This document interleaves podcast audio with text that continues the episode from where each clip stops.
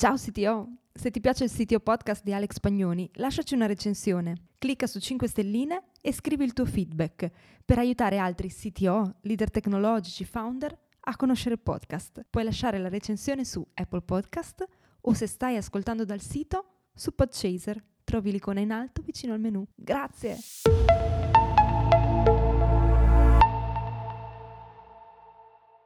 In ambito tech, il concetto di full remote non è una novità, anche se sono poche le organizzazioni ad averla davvero messa in pratica. In questa puntata del CTO Podcast, Alex Pagnoni, CEO Innoteam e fondatore del CTO Mastermind, parla con Francesco Trucchia, tech lead di Soisy, di come organizzare un'azienda completamente distribuita e come identificare gli obiettivi per un team tech in full remote. Buon ascolto!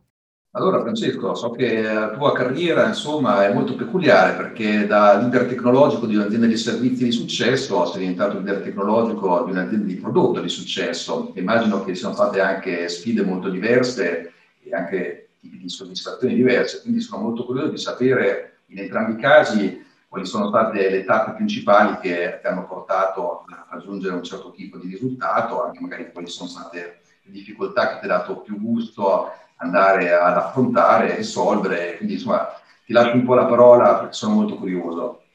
Ciao Alex, grazie.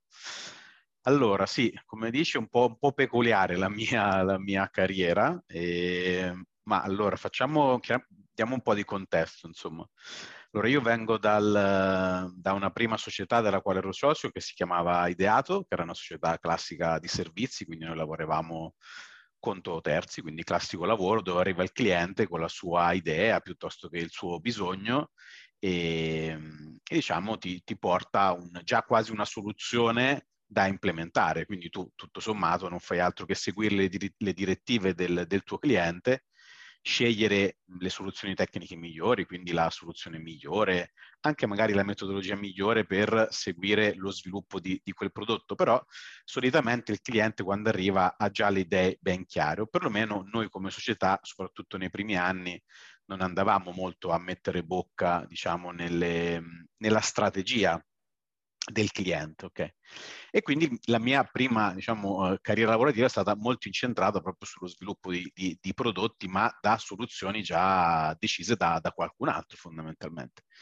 E dopo anni che facevo questo mestiere c'era una parte che mi lasciava un po' l'amaro in bocca, cioè il fatto che a volte c'avevo due sensazioni. La prima era che a volte non stavo facendo la cosa giusta per quel cliente, ok? Quindi un po' come dire che magari il cliente pensava che fosse la soluzione giusta, ma poi tu sei meglio di me che quando poi invece vai ad analizzare i problemi e vai anche a descriverli sotto forma di codice e a parlarne, le conversazioni in realtà arricchiscono, perché è un apprendimento, cioè il nostro in realtà è un lavoro dove tu è un percorso di apprendimento. Io dico, il nostro infatti è un lavoro molto creativo, non è un lavoro di building, è un lavoro invece di creatività, perché proprio parlando, analizzando e anche scrivendo codice noi apprendiamo e il cliente apprende con te.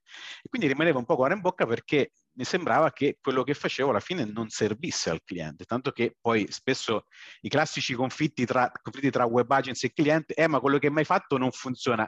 Sì, ma non funziona come software, non funziona perché non soddisfa i tuoi bisogni di business. E infatti da queste, diciamo, prime difficoltà, sia la società che i miei interessi si sono anche spostati un po' più sulla strategia. A quel punto però c'è avuto un altro amaro in bocca, cioè da consulente cosa succede? Che tu aiuti il tuo cliente, magari lo aiuti veramente a trovare la giusta strategia, a fare fit con il mercato. Noi abbiamo lavorato con molte start-up, ma anche con grandi aziende che avevano bisogno di ammodernare magari i loro servizi e prodotti. Però poi cosa succede? Che quando arriva il bello, cioè quando arriva la scalata o quando realmente il mercato risponde, solitamente il cliente internalizza lo sviluppo del software, ok? E quindi io rimanevo con questa amaro in bocca, perché dicevo, cavolo, ma io la soddisfazione di vedere la realizzazione del business dietro alle righe di codice che ho scritto, perché per me il valore è quello. Cioè dico sempre, una riga di codice deve servire al business, perché se no potrei far meno di scriverla fondamentalmente. E quindi da questi miei bisogni personali, che un po' poi venivano trasferiti anche nel lavoro di tutti i giorni, piano piano mi sono avvicinato proprio al desiderio di far parte io di un progetto che diciamo da lanciare di prodotto, quindi da lanciare nel mercato.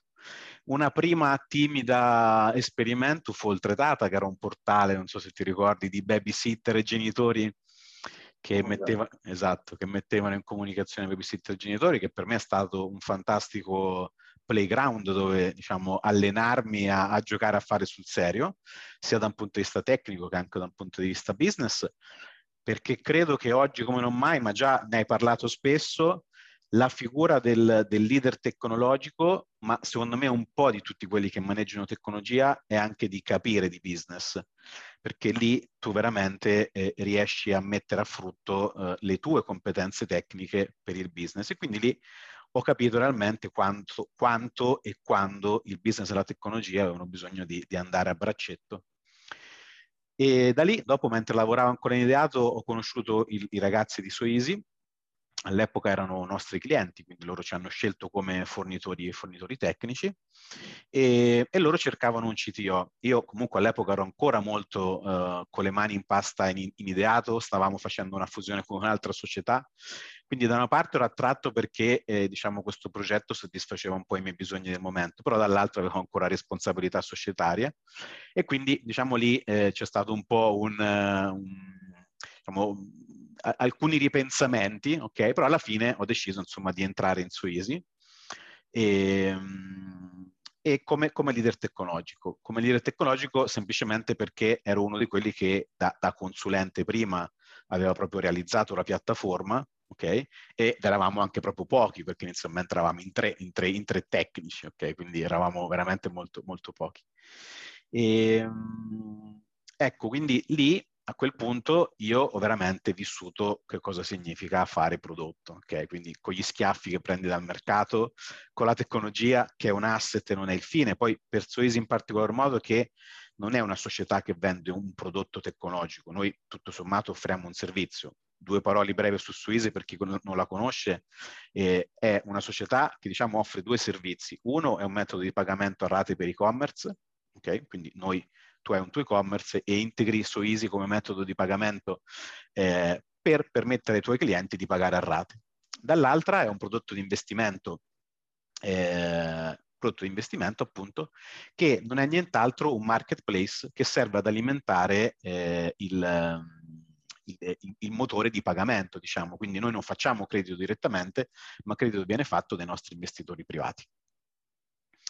E quindi ecco, Soisy non è che vende un prodotto software, Soisy vende un servizio online, che è addirittura un qualcosa di diverso a quello a cui ero abituato. Quindi veramente la tecnologia noi abbiamo fatto anche un pivot, quindi nel primo anno è stato proprio a servizio del product market fit. Quindi proprio, sai, quando la qualità era veramente la leva, l'ultima che toccavi, ok? Perché avevi veramente molto da dimostrare nel mercato e trovare. E meno male, perché ad esempio noi dopo il primo anno ci siamo accorti che il nostro prodotto, noi eravamo partiti dando direttamente finanziamenti ai privati, non diciamo integrando un metodo di pagamento, e niente, non era il prodotto giusto. Fondamentalmente c'era un default troppo alto, ok? Quindi ci arrivava e soprattutto arrivava proprio una clientela sbagliata, quindi non riuscivamo ad approvare i prestiti fondamentalmente, perché era troppo rischiosa per noi.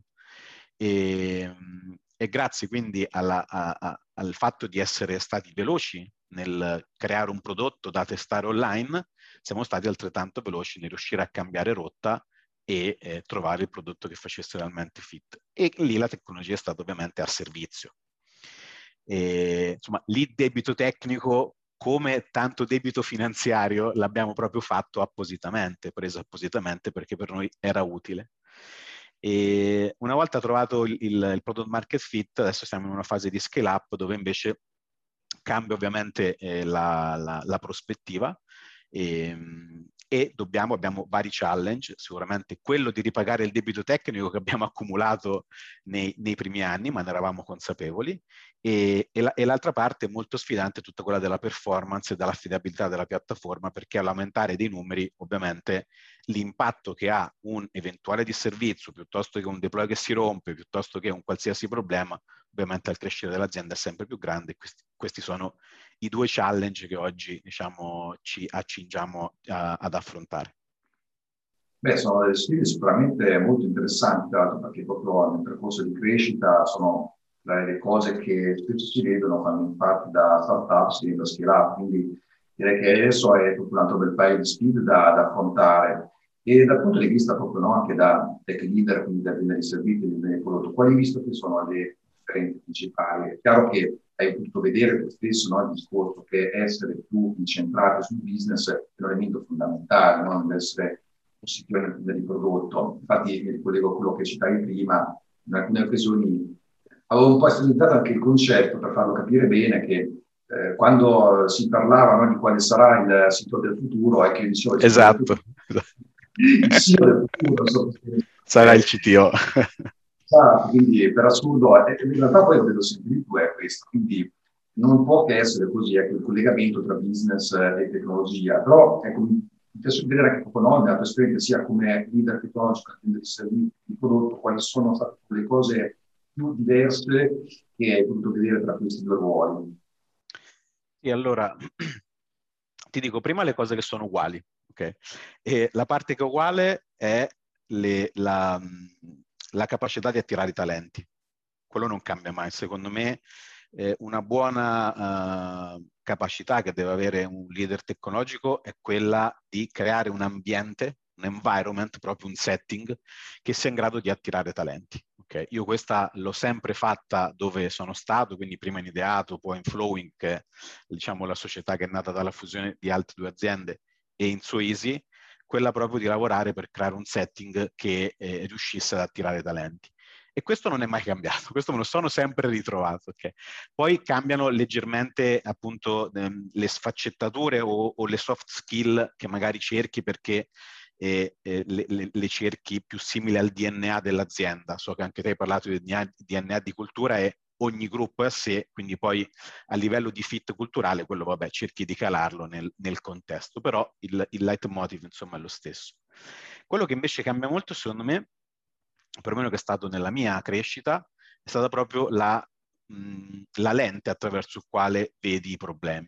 Okay? I primi anni vedevo i problemi solo dal punto di vista tecnologico, cioè spesso erano delle sfide proprio, abbiamo fatto anche molte sfide di system integration con quei software scritti in COBOL, con gli S-400 in queste società, e lì era veramente una sfida tecnologica, ok? Quindi proprio di capire qual era la giusta tecnologia per soddisfare un bisogno che spesso era anche chiaro. E successivamente invece è stato quello di invece proprio avvicinarsi ai bisogni del cliente, quindi capire che cosa significa fare strategia di business e capire che cosa significa scrivere un software che debba testare o debba sperimentare che una certa strategia funziona o no. Perché? Perché lì inizi a capire che il problema non è prettamente tecnologico, ok? Ma che appunto la tecnologia è uno dei problemi. Quale tecnologia migliore? In realtà è quale tecnologia migliore scelgo per quel momento specifico dell'azienda, perché se sto testando posso anche permettermi di non scegliere la tecnologia migliore, ma ad esempio quella che in tempi più rapidi, ok? E che ne so, utilizzo un bel framework di rapid application development che in 448 mi tira su un prototipo, prototipazione rapida e test. E quindi qualità molto bassa, magari però velocità. E successivamente invece poi ti rendi conto che ok, benissimo, ho trovato che quel prodotto ha fatto fit al mio mercato, ok, ora devo cambiare quel prototipo, quindi capire come farlo evolvere per passare alla fase successiva, che invece è una fase dove io ho bisogno di un prodotto sicuro, affidabile, e quindi tutte le sfide di, ok, quindi adesso come faccio da questo prototipo ad arrivare a un prodotto che sia sicuro, affidabile? E tutto questo, la sfida più grande che io ho notato, diciamo, nel passaggio da un'azienda di servizi a un'azienda di prodotti, è che nell'azienda di prodotti io veramente lavoro in team con tutta l'azienda. Nei servizi invece, bene o male, tu sei sempre integrato un po' più nel team del tuo cliente, ok? E quindi anche con una vista un po' da esterno, sei il contractor, sei l'outsourcer. Invece dentro in Soisy in particolar modo ho proprio capito che cosa significa lavorare con tutto il team, dove con tutto il team parlo di business, marketing, sales, product owner e chi più ne ha più ne metta, comunicazione, marketing, e dove ognuno ovviamente porta il suo punto di vista per andare ad interpretare un prodotto di cui il mercato, insomma, si vuole capire se ha bisogno o no. E ecco, nella mia crescita professionale quello che ho notato è che Io faccio la metafora per farmi capire dei traduttori, okay? Quelli che traducono nelle lingue. E prima ero un traduttore, proprio come Google Translate, okay? Cioè tu c'hai qualcuno ti dice una cosa, tu lo traduci in un linguaggio che la macchina comprende e che anche altri sviluppatori riescoano a comprendere. Poi man mano che invece le cose si complicano, perché lanciare un prodotto sul mercato è un task molto più complesso, un'attività molto più complessa, mi sono reso conto che non era più una semplice traduzione, ma il lavoro era quello di interpretazione. Cioè la cosa fondamentale è non solo appunto tradurre, essere capaci di tradurre per la macchina, ma invece interpretare il messaggio che il business vuole dare e trasformarlo in un prodotto software, con tutto quello che quindi significa il giusto design, comprendere il giusto dominio, mappare il giusto dominio all'interno del tuo software e non solo, mappare il giusto dominio nell'organizzazione, perché come sappiamo il software prende, diciamo, la forma di come le persone si organizzano per scriverlo, okay? E quindi questa è stata la parte sicuramente più sfidante, perché appunto qua c'è realmente un team che tutti i giorni lavora per il successo di un singolo prodotto.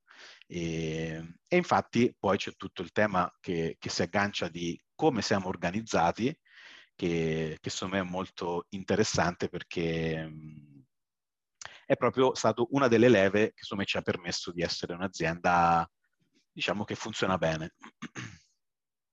Infatti, tra l'altro, prima tu hai citato a un certo punto il tema della cultura, quando parlavi della gestione dei talenti da trarre, e questo è proprio un aspetto che si aggancia con quello che penso tu vuoi dire su come avete organizzato in maniera completamente remota l'azienda, perché è un aspetto particolarmente critico. Quindi mi piacerebbe capire anche qual è stata la tua esperienza e cosa hai fatto per costruire un team full remote come quello attuale, e in questo dove la cultura ha un ruolo e in che modo influenza funzionare o non fa funzionare un tuo team, ecco.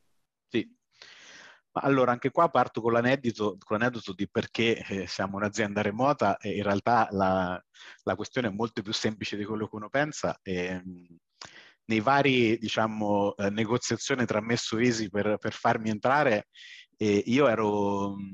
Diciamo, io ho abitato vari anni a Cesena e poi dopo sono tornato nelle Marche, dove sono originario, e quindi ero da poco tornato nelle Marche. Una cosa di cui ero convinto era che volevo rimanere qua, c'erano i miei affetti, la mia famiglia, e quindi avevo preso questa decisione di voler lavorare qua.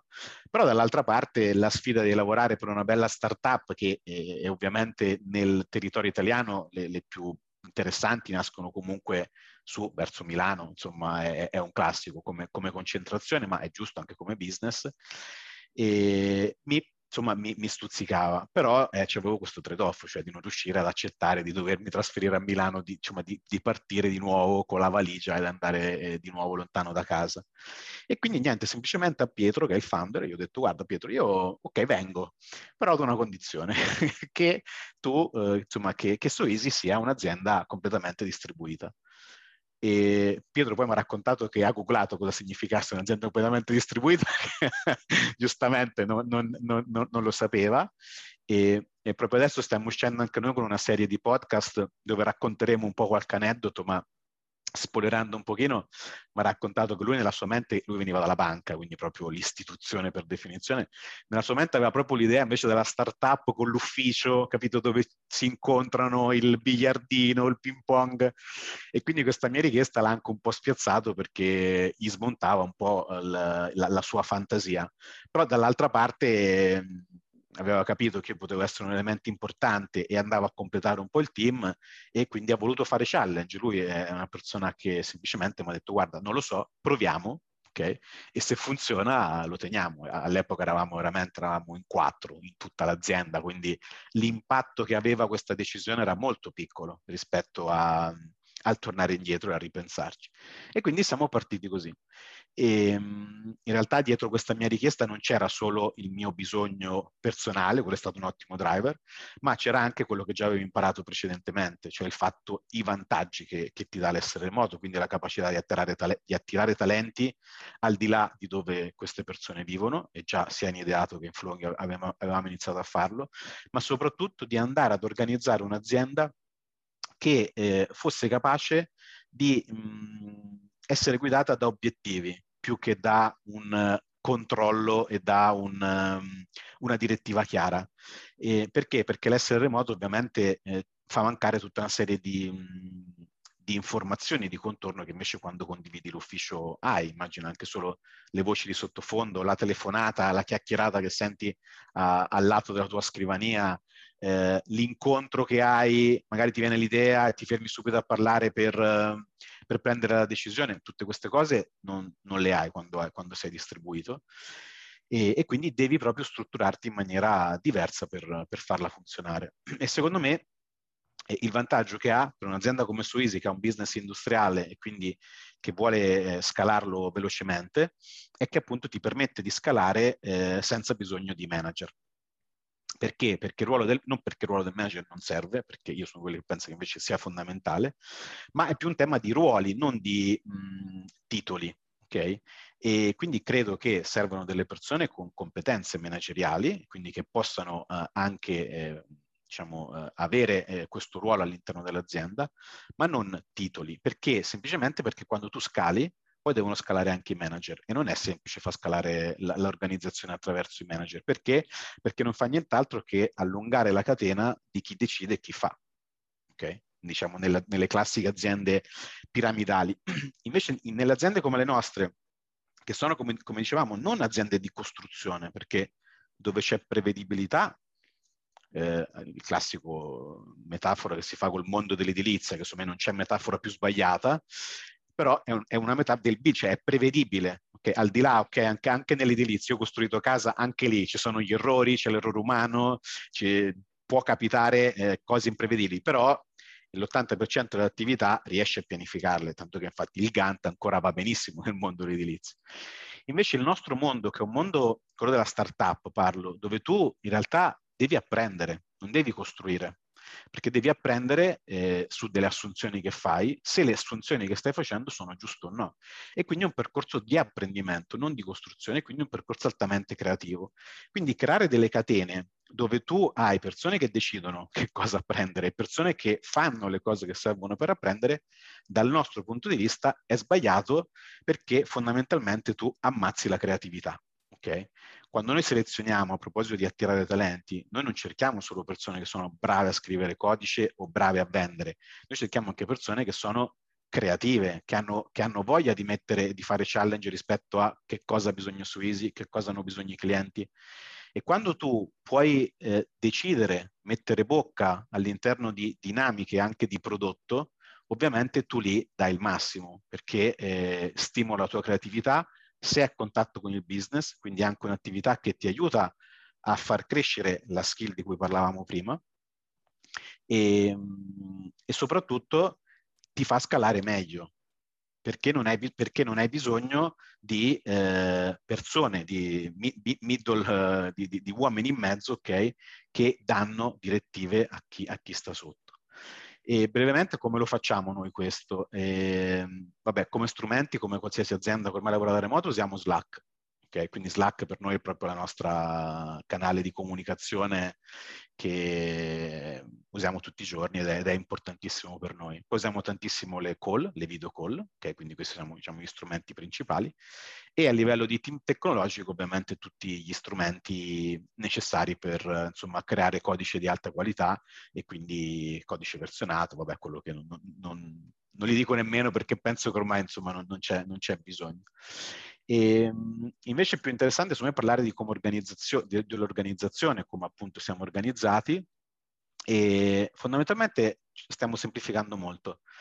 Oggi noi ci sentiamo di essere dei gruppi di persone che si trovano quindi attorno ad un problema da risolvere. Okay?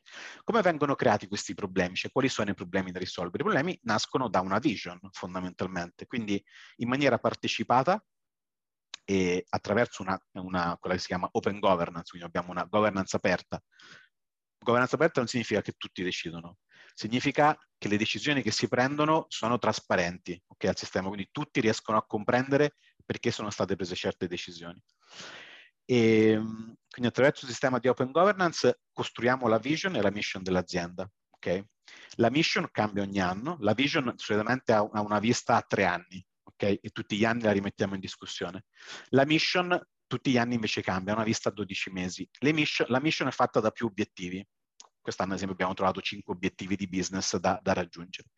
Intorno a questi obiettivi di business si creano dei gruppi di persone, okay, che prendono ownership e accountability rispetto a quell'obiettivo, al quale noi diamo anche una misura del successo. La metodologia è simile a quella degli OKR. Noi in realtà utilizziamo il Lean Value Tree, che viene creato dai ragazzi di ThoughtWorks, perché loro hanno trovato un concetto, secondo me, che è molto carino, che è quello della scommessa. Quindi sugli obiettivi noi facciamo delle scommesse. Okay? La scommessa è carina perché è meno focalizzata alla soluzione e invece ti porta a creare anche delle iniziative che sono concorrenti tra loro, okay? Quindi a capire qual è l'iniziativa che magari poi vince, quale riesce a vincere la bet, quindi stimola un po' più la creatività. Gli OKR diciamo funziona un po' meglio dove c'è un po' più di gestione piramidale, perché vengono un po' più calati, diciamo, dall'alto, sono già un po' più dei semi lavorati, un po' più delle soluzioni. E quindi niente, fondamentalmente si creano dei gruppi di lavoro che decidono autonomamente le scommesse sugli obiettivi di business e cercano appunto di vincere queste scommesse con le iniziative. Quello che facciamo noi, ovviamente, diamo anche proprio degli investimenti economici su ogni singolo obiettivo, quindi spalmiamo un budget di massima su ogni singolo obiettivo, e così le persone hanno anche visibilità sul budget che possono spendere per raggiungere quell'obiettivo. Quindi, diciamo, nel vostro team sono le 5 persone che decidono a quali temi poi andare ad unirsi nell'ambito dell'open governance, giusto? Allora, funziona così. La mission viene co-creata insieme, quindi diciamo, ad esempio, nella mission, che insomma, mi sembra che c'era qualcosa tipo 10 obiettivi. Ok, erano molti. E quello che succede poi, noi abbiamo un gruppo che li chiamiamo gruppo dei decisori, che in realtà possiamo anche definire un gruppo di executive, ok, se vogliamo fare dei paragoni, e che il lavoro che abbiamo fatto noi, faccio parte appunto del gruppo dei decisori insieme ai founder, è stato quello proprio di andare a decidere su quali obiettivi realmente andare a mettere focus per quest'anno. Quindi abbiamo fatto un lavoro di scrematura degli obiettivi, prioritizzazione, scrematura, e ci siamo anche chiesti se gli obiettivi che erano emersi dall'intera, diciamo, compagine della societaria erano anche tutti gli obiettivi oppure se ne mancava qualcuno. Quindi, diciamo, abbiamo usato l'intelligenza collettiva per avere una vista più creativa degli obiettivi. Eso è molto potente come meccanismo, però poi la decisione è in mano a un gruppo, appunto, che noi chiamiamo dei decisori. Da questo punto di vista, poi dopo come monitorate poi il raggiungimento degli obiettivi? Perché chiaramente, no, nel modello che hai illustrato c'è una grossa componente di gestione autonoma da parte delle persone, quindi il lavoro da remoto. E lavorate moltissimo con gli obiettivi, no? Che era proprio uno degli aspetti fondamentali che tu stesso volevi portare come concetto e che già avevi testato anche nel precedente esperiente. Poi di fatto le persone come vengono comunicate in questo tipo di misure, come vengono misurate? Allora, noi non misuriamo le persone, ma creiamo proprio delle misure di successo sulle scommesse. Cioè noi ci diciamo: quando è che è vinta questa scommessa? Che cosa deve essere cambiato? Okay. Nella scommessa, la vittoria di una scommessa è data da un cambiamento di stato, spesso. Prima ero qua, poi sono qua. Okay? E questa è la prima misura. Rispetto al goal, invece, che diciamo è la mission, lì proprio vengono create delle misure di successo. Okay? Che ne so, noi per esempio abbiamo noi questi gruppi li chiamiamo dinamiche perché ci piace, perché prima di tutto sono adattive, okay? Quindi cambiano in base alle mission e soprattutto proprio ognuno si organizza proprio in una maniera diversa, perché dipende molto dall'obiettivo. Ad esempio, che ne so, abbiamo la dinamica legata al mondo investimenti, che è una misura del successo che si è data, è ad esempio che la totalità degli investimenti del mese precedente deve essere a copertura sempre del mese successivo. Questa è una misura del successo. E qual è il mese successivo? Il mese successivo è data a sua volta dall'altra obiettivo che è quello sul ti finanzi con me, che è il pagamento, che diciamo è il driver che guida gli investimenti, sul quale noi vogliamo fare 200% anno su anno. Okay? Quindi uno preventivamente sa che c'è un gruppo che lavora per fare il 200% anno su anno sul mese successivo e un altro gruppo che deve portare gli investimenti in modo tale che quel 200% sia raggiunto. Questa per noi è sufficiente come misura del successo, perché è quello dove noi andiamo, quindi qualsiasi iniziativa che tu fai devi essere in grado di misurarla affinché raggiunga questa misura del successo. Se la sta raggiungendo, ok, thumb up, se non la sta raggiungendo devi cambiare strada. Questi gruppi non sono dei gruppi chiusi, sono gruppi aperti. Noi usiamo molto la filosofia, quella dell'open space technology, della legge dei due passi, cioè non sono, io ad esempio non faccio parte solo di una dinamica, io faccio parte di più dinamiche. Questo fa in modo che all'interno delle varie dinamiche ci sia contaminazione rispetto alle misure del successo, rispetto agli obiettivi e quindi rispetto allo stato del sistema in quel determinato momento. Okay? E questo anche è quello che noi serve proprio per dare feedback. Quindi in realtà quello che noi abbiamo fatto riprendendo il mondo agile non facciamo altro che trovare dei sistemi di feedback sempre più veloci, perché come sai meglio di me nel mondo agile dello sviluppo del software è proprio l'accelerazione del feedback loop che ti permette di trovare prima la giusta soluzione. Noi abbiamo portato l'agile a livello business, che secondo me è la naturale evoluzione di quella che poteva essere un'azienda di prodotto tecnologico, portarla sul business e quindi trovare appunto dei feedback loop molto veloci, e i nostri sono proprio dati dalle persone che partecipano alle dinamiche e attraverso queste misure del successo e attraverso il cambiamento di stato da dov'ero a dove sono e a dove sto andando. Però sì, questo non toglie che c'è tantissima responsabilità sulla singola persona. Direi assolutamente sì, infatti cioè...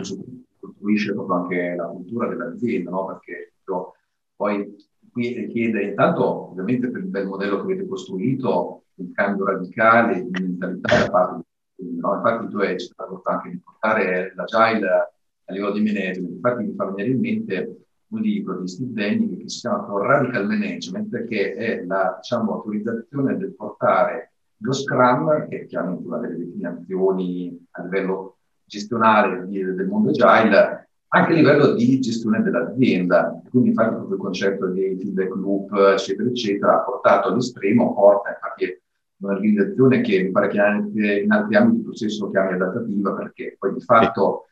porta ad avere veramente quella che apparentemente potrebbe sembrare anche un'organizzazione lasca, se non addirittura in alcuni casi potenzialmente caotica, ma in realtà è l'esatto opposto, perché proprio il fatto di avere continua feedback, avere questo tipo di cultura, questo tipo di trasparenza, che appunto in questo caso avete implementato come open governance, in realtà nell'ambito di un'azienda che comunque tech, anche se il servizio non è, diciamo, tecnologia in sé, porta veramente a potersi adattare continuamente al mercato, alle mutevoli condizioni, alla tecnologia che anch'essa comunque cambia di continuo. Quindi direi che questo qui è proprio un bel modello. Quello che poi magari non è facile è convertire un'azienda già esistente a un modello del genere, cioè da una parte far diventare un'azienda che ancora magari ragiona in maniera un po' più tradizionale, un'azienda full remote, innanzitutto. Per fortuna poi dopo ci sono anche ormai metodi più o meno consolidati che derivano da tanta esperienza, anche nel senso che poi noi stessi, anche tu e io, abbiamo vissuto nelle rispettive aziende, perché comunque di essere remote clienti, mi ricordo che infatti lo portiamo avanti entrambi da tanto tempo, perché questo discorso non ritrovare i talenti al di là del proprio quartiere, ecco, questo lo si blocca proprio tramite il lavoro remoto, poi come gestirlo a un altro paio di mani, ma anche lì sono i modi per organizzare un'azienda, per convertirla. Quindi il percorso che un'azienda dovrebbe costruire innanzitutto è questo qui, poi per fare lo step successivo in effetti dovrebbe portare un modello di governance tecnologica, ma in realtà aziendale, una direzione di questo genere qua. Io ho la stessa cosa, ma mi pare anche tu l'hai vista dal punto di vista di un'azienda di servizio in termini di open governance, perché se ricordo bene anche il Flowing, sì. No? Quindi è anche bello vedere lo stesso concetto riportato in un'azienda di prodotto, perché infatti anche qui una cosa bella, che poi l'esperienza che hai raccontato, ma mi ci rivedo io stesso quando ho fondato la mia tech company di prodotto, è proprio questo aspetto di avere una condivisione molto importante proprio tra le varie funzioni aziendali, che quindi non sono semplicemente a loro volta dei silos, ma a loro volta sono uno scrum, diciamo, un team di scrum, esatto. Che porta ad avere un risultato ben diverso, anche per questo che mi piace spesso dire che, sempre ricollegandomi quello che dicevamo prima, no, del CTO con quello della tecnologia, che il suo primo team in realtà non è quello tech in sé, è quella che un'azienda tradizionale della C-Suite, in un'azienda come Soisy, invece è la parte più manageriale e comunque ha dei ruoli di governance, e quindi anche questo qui l'ho visto funzionare sempre molto bene. Quindi la cosa che mi sembra veramente un bel esempio di realizzazione di questo team, quindi veramente complimenti. Tra l'altro il fatto che lo state vedendo adesso in un'ottica di scale-up, penso che vi possa anche dare un ulteriore, diciamo, stimolo a raffinare ulteriormente il modello, no? Perché tanto e chiaramente quando si cambia anche ordini di grandezza dal punto di vista economico, di dimensione di team, di mercato, e poi lì che cambiano anche i tipi di talenti, di competenze, di skill necessarie, ma avere un modello come questo qui, basato appunto su open governance, un modello alternativo, eccetera, eccetera, penso che no, possa essere un qualcosa che ad una scale-up possa dare veramente il boost nel suo percorso. Quindi sarò poi felice di risentirti successivamente quando avrete portato l'azienda al livello successivo per capire questo modello qui, quanto poi effettivamente sarà stato utile proprio per fare il salto anche dal tuo punto di vista, ma sono sicuro che sarà una piattaforma veramente importante. Quindi, diciamo, come possiamo però a questo punto far capire alle aziende che ancora non sono arrivate a questo step, come introdurre di questo genere? Qual è il percorso che tu consiglieresti? Allora, ti racconto quello che abbiamo fatto noi, perché in realtà io ti ho raccontato la conclusione, che appunto che in realtà è solo l'inizio, però di un percorso che è partito appunto già nel 2000, cioè personalmente è partito ancora prima di Soisy, e Soisy quasi già dal 2017 comunque, che ci occupiamo anche di far evolvere la parte organizzativa, quindi anche lì non solo avevamo bisogno di apprendere rispetto al prodotto, ma anche rispetto a come far evolvere l'organizzazione. Quello che però che abbiamo fatto noi abbiamo proprio chiesto aiuto semplicemente ad una società che di un caro amico che si chiama Stelio, si chiama Cocoon Pro, e loro aiutano proprio le aziende a trovare il loro modello adattivo, cioè loro fanno quello che loro chiamano modello liquido. Loro hanno implementato il framework che si chiama liquido, però diciamo il dominio nel quale loro si muovono è quello del disegnare organizzazioni adattive, quindi proprio e non è loro come modello usano liquido, che è il loro framework, però in realtà loro non è che ti impongono il loro modello, ti aiutano invece a trovare il tuo modello, ok? E secondo me molte aziende hanno la difficoltà, cioè devono andare oltre cioè la prima attività da fare è quella di mappare il modello reale e non di mappare il modello formale. Cioè in tantissime aziende noi abbiamo i classici organigramma, però poi se tu guardi realmente come funziona l'azienda, osservandola nei processi reali, sono altre le mappature. Spesso il tuo capo magari non è chi sta sopra, ma è chi sta a fianco, ok? Oppure ci sono delle leadership diffuse all'interno dell'azienda che potrebbero essere mappate. Loro ti danno una grammatica, è un po' come ha fatto, come a volte usa con i canvas. I canvas perché fanno comodo? Perché ti danno una grammatica che ti aiuta a parlare una stessa lingua di un qualcosa che a volte è complicato. Loro fanno un po' ti hanno una grammatica un po' aumentata di quella classica dell'organization design, che secondo me aiuta molto le aziende di tutti i tipi. Guarda, loro so che hanno lavorato per aziende veramente molto grandi, ok, classiche, super strutturate, magari sì per delle business unit, non magari per tutta l'azienda, però so che hanno portato il loro modello un po' dappertutto. E adesso non parlo, ci sono anche altre società che lo fanno, però ecco, la cosa importante secondo me è iniziare a darsi una grammatica che non sia quella classica dell'organizzazione aziendale, ok? Ma qualcosa che prova ad andare oltre, che serva a mappare il sistema reale. Come realmente funziona la mia società? Perché? Perché tutti i sistemi adattivi si basano sul fatto che è più importante capire cosa tu stai facendo oggi, come sei organizzato oggi per cambiare domani. È inutile che parti da un ideale che poi in realtà non è nemmeno la verità del momento, ok? Perché? Perché tanto i sistemi complessi appunto si adattano in base ai sistemi stessi. Non è che riesci ad adattarti perché c'è qualcuno fuori che ti dice adesso fai così. No, sistemi complessi non funzionano così, anzi spesso è proprio entropia pura che cerchi di tenere all'interno di un confine, ok? E quindi ecco, noi la prima cosa che abbiamo fatto è stato questo, un lavoro, sono state anche lì, loro usano una metodologia agile, quindi abbiamo fatto 8 iterazioni, fatte sia di workshop che di organization design, dove loro ti danno strumenti per mappare la tua organizzazione. Lì in realtà alla fine del processo tu hai imparato cosa significa adaptive organization design, poi ci vuole un altro paio d'anni per trovare la tua giusta dimensione, però come al solito secondo me la metodologia, o perlomeno questo è come sono fatto io, a me le metodologie aiutano molto a comprendere, okay? Cioè a darmi un modo per fare le cose, quindi anche lì un metodo per organizzarsi secondo me è importante ed è un qualcosa che secondo me se ne parla ancora molto poco, invece bisogna parlarne di più.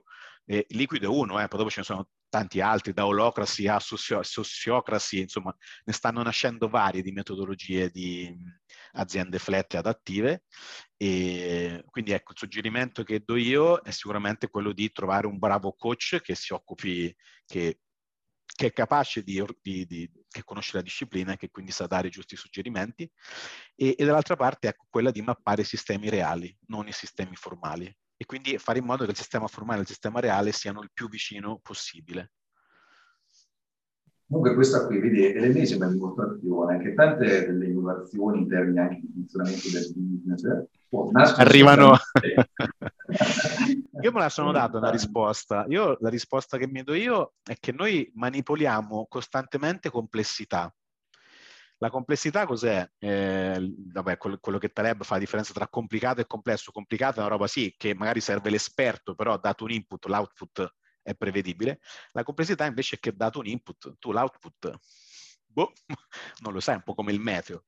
E noi maneggiamo spesso complessità perché dobbiamo lavorare in team, comprendere le idee degli altri, perché noi spesso, come dicevo prima, noi siamo degli interpreti, quindi tu devi proprio fare esplorazione culturale all'interno della testa del business.